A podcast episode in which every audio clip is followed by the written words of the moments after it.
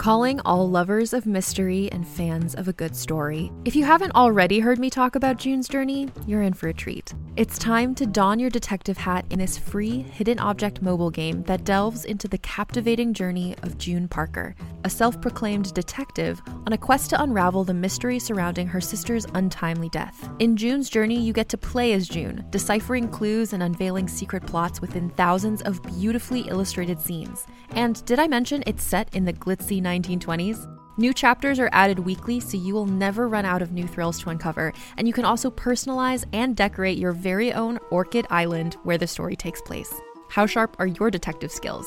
Find out when you download June's Journey on your Android or iOS device, or play online via Facebook games. Your detective journey awaits.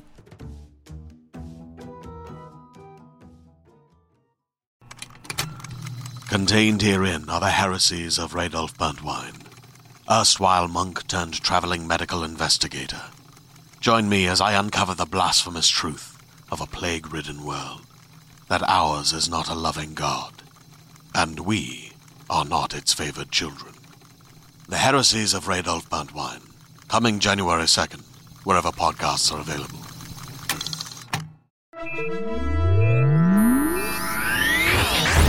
Lightspeed. Hello there, and welcome to the Lightspeed Magazine Story Podcast. I'm your host, Jack Kincaid. The magazine is edited by John Joseph Adams. The issue this month is once again sponsored by our friends at Orbit Books. To learn more about them, visit orbitbooks.net. And don't forget, you can learn more about all of our subscription options by visiting lightspeedmagazine.com/subscribe.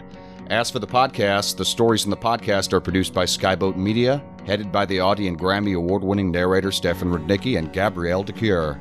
Post-production for Lightspeed is in association with Jim Freund. You can check out Skyboat Media's website at skyboatmedia.com. And on to the story. Our next offering for the June issue is Alive, Alive Oh by Sylvia Spruck Wrigley. The story is read for you by Sile Bermingham. Sylvia Spruck Wrigley was born in Germany and spent her childhood in Los Angeles. She now splits her time between Southeast Wales and Andalusia, two coastal regions with almost nothing in common. Her short stories have been published in the UK, the US, France, and Argentina. You can find out more about her at intrigue.co.uk. And so ends this week's intro. So without further ado, let's make the jump to Lightspeed.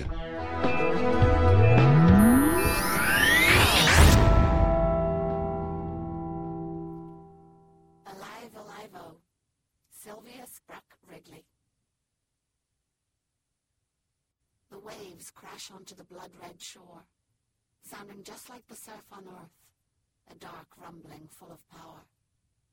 It's been 17 years since we left. Owen and I got married at the register office in Cardiff. We took a flat near the university, a tiny bedsit. I felt very cosmopolitan living in the capital city, and only a little bit homesick for Swansea. Then Owen came home one night and asked me what I thought about going into space. I laughed, because I thought he must be joking. But he wasn't.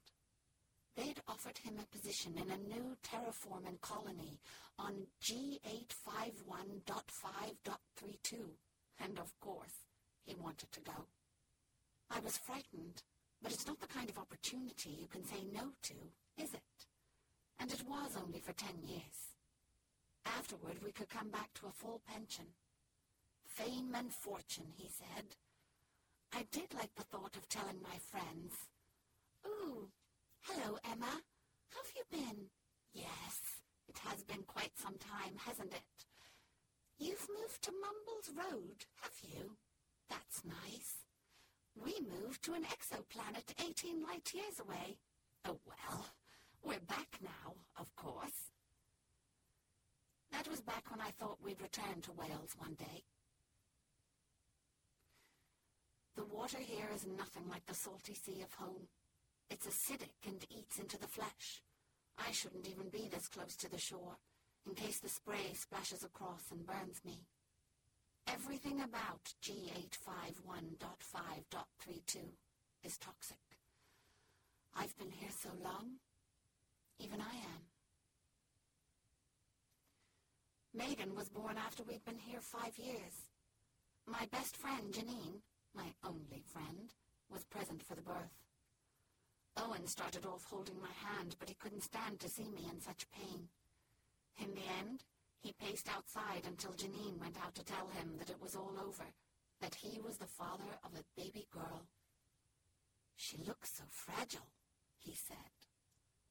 I'm afraid to touch her in case she breaks. It's true. Megan was a tiny little thing, ice blue eyes peering at everything, curious. I worried about her growing up in the colony dome. It was such a sterile environment. Children need to get muddy, I said. They need to be able to explore and get out from under everyone's feet and just burn up energy. She'll be running down the sandbars of Swansea Bay before long, he promised, tickling under her chin. She stared back at him with a serious face. When she was a baby, I sang Sio Gan to her, the Welsh lullaby. As she got older, I made her laugh with songs about a world she'd never seen, Oranges and Lemons, the Bishop of Bangor's Jig, Sweet Molly Malone. I told her stories about day-to-day life in Swansea, the covered market, the sandy beach of the bay, Blackpill Lido, the rain. These were as fantastical to her as gold spun from straw. Once Megan could walk.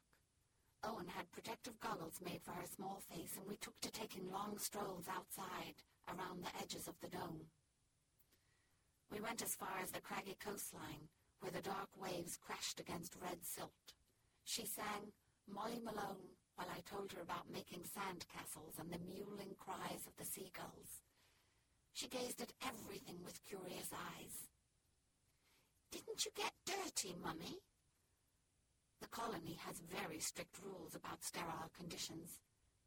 The idea of playing in the sand was as alien to Megan as life in space would be to my school friends. She grew up with constant warnings, having to wear 3 layers of protective clothing just to open a window.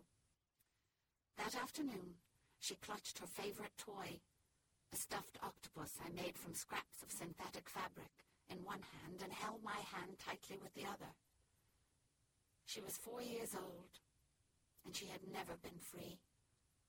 I did what I could, kept telling her the stories she loved, tried to explain what a child's life should be like.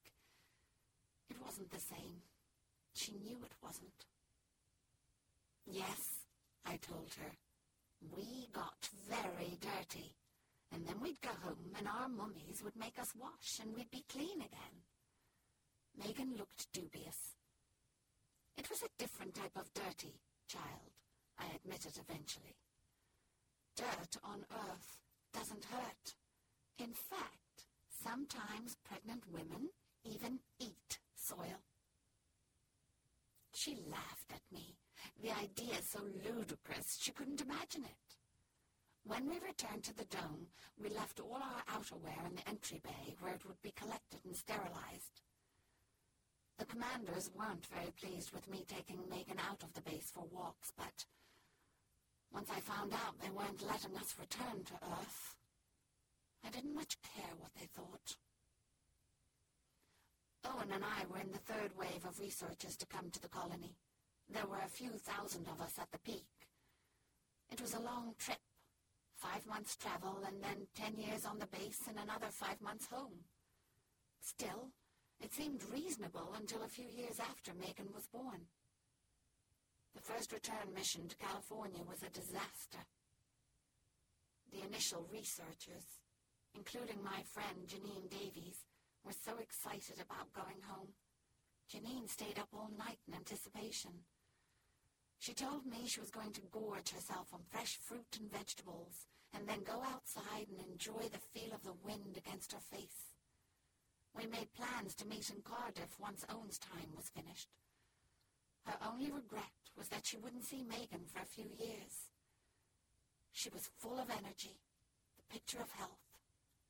She was going home. When the capsule delivered them to the space center in the California desert, the occupants became violently ill. It took a while to get the news. Janine was dead. All of them. Dead. They carried some unknown bacteria in their gut, which went malignant once they arrived in Earth's atmosphere. Not just the homecomers. Everyone. The bacteria spread with a virulence that hadn't been seen since the plague. So G851.5.32 was put under quarantine and all further trips to Mother Earth cancelled, with no clue as to when we could return. It's autumn on the Gower right now, I told Megan. We'd be picking blackberries if we were home. The skies are grey and rain falls from the sky. The wind is crisp and the roads full of puddles. Did you really go outside without goggles or anything? Megan had never felt the air against her bare skin. We walked along the high end of the beach, safely away from the acid water. She begged me to tell her more about the past, as she called it. Wales was an unobtainable world which only existed in stories. I stopped correcting her after a few years went by. There seemed no point. Just an umbrella and sturdy shoes. Mind, we got flu and colds that lasted all winter long as well. You're lucky in that respect. Illness is not common here in our sterilized colony, and the medical center is quick to treat any symptoms. They've spent thousands of hours trying to find the bacterium that killed our homecomers, but it appears to be inactive here, mutating to a malicious killer only in the Earth's atmosphere. And they can't just send people to Earth to die, even if the scientists on the ground were willing to risk themselves trying to do the research. They isolated the plague in California by cordoning off the entire desert, leaving the carriers to die alone. The sea was always cold, but by October it would be freezing. We would walk along the beach on the way home from school. We dared each other to run in and brave it. The water was so cold it felt as if it burned. Sometimes it took a couple of sips of vodka to get the nerve. The cold would make your heart stop. I wish I had a bottle of vodka now. The sun's low in the sky. If I squint, I can almost pretend it's a brilliant Swansea sunset, rays reflecting off the low clouds to turn the landscape red. I can almost pretend I'm at Oystermouth Road, standing at the long stretch of beach, Jacqueline daring me to take my togs off and run into the waves. Megan had the same enthusiastic curiosity about the world as her father, the scientist. The dome was stifling to a young girl's spirit. We explored the local area, but I didn't dare go very far. Megan complained bitterly when it was time to return. It came to a head when she was caught sneaking out in the middle of the night, without authorization, without the proper gear. Owen was furious. But I couldn't blame her for rebelling against the rules and regulations. How can we learn more if we lock ourselves away? She complained. When I grow up, I'm going to live outdoors, and I'm going to see the entire planet. I'm going to study the homecoming plague until I find a solution and we can travel again. If you do, I'll be on the first ship home. I'll take you to the pier for ice cream. Ice cream was one of the few traditional treats that Megan recognized. She never had food except from a container, synthesized vitamins and American processed meat. You could really just go someplace and get food? You didn't have a canteen? No. Well, we had restaurants where we could meet up and have a meal together. It was a social thing. It was a choice. She was bemused by the concept of choice. Our food was doled out in scoops. If you don't go to the canteen, you don't eat. By her 12th birthday, food was tightly restricted. We lived on carbohydrate dishes that tasted of cotton, with the tinned goods tightly rationed. 2 unmanned ships had successfully reached us with supplies since the quarantine began. Many others failed. We had no idea when the next might come. I fought off the hunger pangs by telling Megan about my favorite dinners when I was her age. The beaches of the Gower are full of treasure, I told her. We'd go to the beach after school and fish for our supper. Mum would peel a couple of potatoes and fry our catch in butter, and that would be dinner. Mostly Mum heated up frozen dinners from Tesco's, but I didn't like to tell Megan that. Besides, when Mum was sober, she was a pretty good cook. She would always have a go at preparing anything we brought home. I didn't have the patience for fishing. My line was always getting tangled up, and I hated touching the lugworms. But you could collect all kinds of shellfish at the changing of the tides. Nan used to take us out in the middle of the night with a thermos of whiskey and coffee. We'd collect what we could find, oysters, mussels, even crabs. Megan's mouth fell open, and she stared at the distant beach disbelievingly. So, they were just there, waiting for you to take them?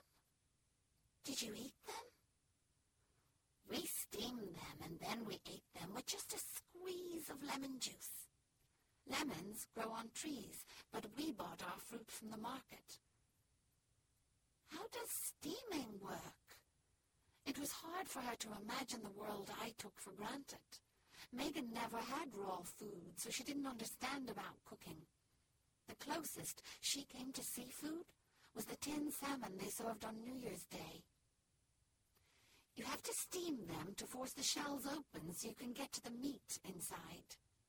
Megan looked disappointed. She relished the idea of a movable feast, food simply there for the taking. Our dependence within the colony was so constant, the concept of fending for yourself was a favorite source of wonder for her. I liked to indulge her. Sometimes you could catch them with the shells open. I caught buckets of razor clams at the estuary. Find a hole in the sand. That's where they've dug themselves into. You just drop a bit of salt into the hole and then reach in and drag the clams straight out of their shells. They're plump and meaty. If you were hungry enough, I guess you could simply eat them on the spot. In the old days, they had special knives to pry the shells open and eat them alive. How would you know they weren't poisonous? There's not much from the sea that will kill you, not if it's fresh. Not in the Celtic Sea, anyway. I stare out at the poisonous waves of G851.5.32. A mystery to me. Who knows what beasts lurk within its softly glowing swells? The scent is sharp and chemical, rather than the briny breeze of Swansea Bay. Everything here is toxic. What does it taste like? Food you find on your own, I mean. By the time Megan was 13, I'd given up all hope of returning home. We were self-sufficient, and a perfect testbed for the colonies of the future, with sterilized capsules transferring data back to Earth. All wonderful research, except that I'd never signed up for this, never wanted to spend a lifetime in space. Never would have started a family if I'd known that antiseptic life in the colony was all she'd ever see. Megan's curiosity became insatiable as she begged for details of a normal life, of what she'd missed. I told her about wine and thunderstorms and aeroplanes and guitars. I taught her church hymns and Bonnie Tyler songs and rugby chants. Megan continued to sneak out of the dome. Taking liberties with her safety, it said on the reports. Colony security wasn't designed to hold in rebellious teenagers. She didn't find it difficult. I never said anything. How could she grow up in this barren collection of plastic buildings? She needed to explore. Owen grew distressed. You are making her homesick for a world she's never known, he told me. I didn't care. I wanted her to know, to understand where she had come from. So I kept telling her the stories, answering her questions. I never noticed how often we returned to the subject of food. Shellfish tastes better than anything else in the universe, I told her, especially if you caught it yourself. The fresh air seasons it, we say. But it's because you put the effort in. You made the food happen. But specifically, what is it like? What do cockles and mussels taste of? I didn't know how to answer that. She had never eaten anything that wasn't full of preservatives and salt. They taste like the sea. They taste slick and primordial. They taste of brine and dark blue depths. It's an earth flavor. I can't explain. She glared at me and stomped out of the room. She wanted facts, not metaphors. She wanted to know, and I wasn't helping. She wanted to go home and taste them for herself. The silt of the shore is soft and powdery, nothing like the golden sand of Swansea Bay. When I press my fingers into it, the edges of my gloves begin to singe against the damp soil underneath. Everything about this planet is poison. It was never meant for families. The day Megan told me she had a stomach ache, I didn't think too much about it. Have you finished your schoolwork? I asked her. She had daily one-on-one tutorials taught by some of the best scientists of our time. Not that an education was any use up here. Still, we stuck to the routines, pretended there was a future. I don't feel well at all, she said. Those were her last coherent words. She collapsed before I made it across the room to feel her forehead. I carried her to the med station myself, her long legs dragging along the polished hallways. Megan's eyes opened as I screamed for the nurse to help me. She twisted and began to vomit blood as they pulled her onto the bed and wheeled her into the back rooms. Within a few hours, she was dead. Owen found refuge in process. He told me they thought she might have the same bacteria that stopped us returning to Earth, that she might be the key to finding the cure. I turned away as he stuttered platitudes that maybe they would solve the quarantine, that maybe her death wouldn't be in vain. I couldn't stand to hear him try to make sense of the tragedy. He stayed at the medical station, signing consent forms, overseeing the process as they cut her open and examined her insides. I went home and sat in her room, touching her things. I bunched her favorite dress in my fists, hoping to banish the last sight of her. Flesh pale as marble, splattered with blood, blue eyes colder than any ice. I collapsed onto her bunk. Once the tears slowed, I ran my fingers over her stuffed octopus like a blind woman, touching the ragged cloth and glassy eyes, as if it might hold some of her essence. The sharp edges of something under her pillow stopped me. I opened my eyes and moved the pillow to see a pair of stolen protective gloves, singed away at the tips, and half a dozen blood-red shells. Two of them were cracked and pried open. The inside sparkled like mother of pearl, wiped clean. Licked clean. Owen told me that Megan's death was not preventable. It was an unknown illness, he said. There was nothing that we could have done. He cried as he told me that she'd ingested some sort of parasites. They had rampaged through her flesh, feasting on her organs. He promised me that it was quick, as if I didn't already know that, as if that was a consolation. I took the shells she'd hidden under her pillow and said nothing. I pressed my bare toes into the powdery silt of the barren shore of G851.5.32. It stings, a million pins and needles pricking my flesh. When I was a girl, we would dare each other to dash into the frigid waves of the sea, the water so cold that it burned. I wonder if it will feel the same in this alien sea so far from home. I clench the broken shells in my fists and run forward into the breaking waves. I think it will feel just the same.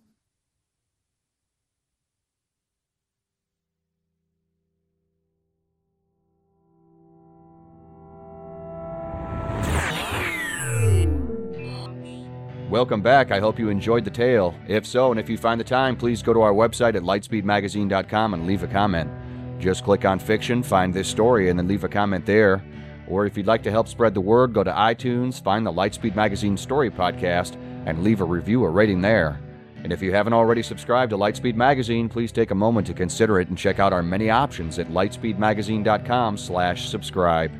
The stories are produced by Skyboat Road Company, Inc., which is spearheaded by the Audie and Grammy award-winning narrator Stefan Rudnicki and in association with Jim Freund. We also hope you'll check out Lightspeed Year 1, a collection of audio stories from this podcast's first Hugo-nominated year. Look for it at audible.com. And that's all for now. Thanks for listening. Cheers from all of us at Lightspeed Magazine.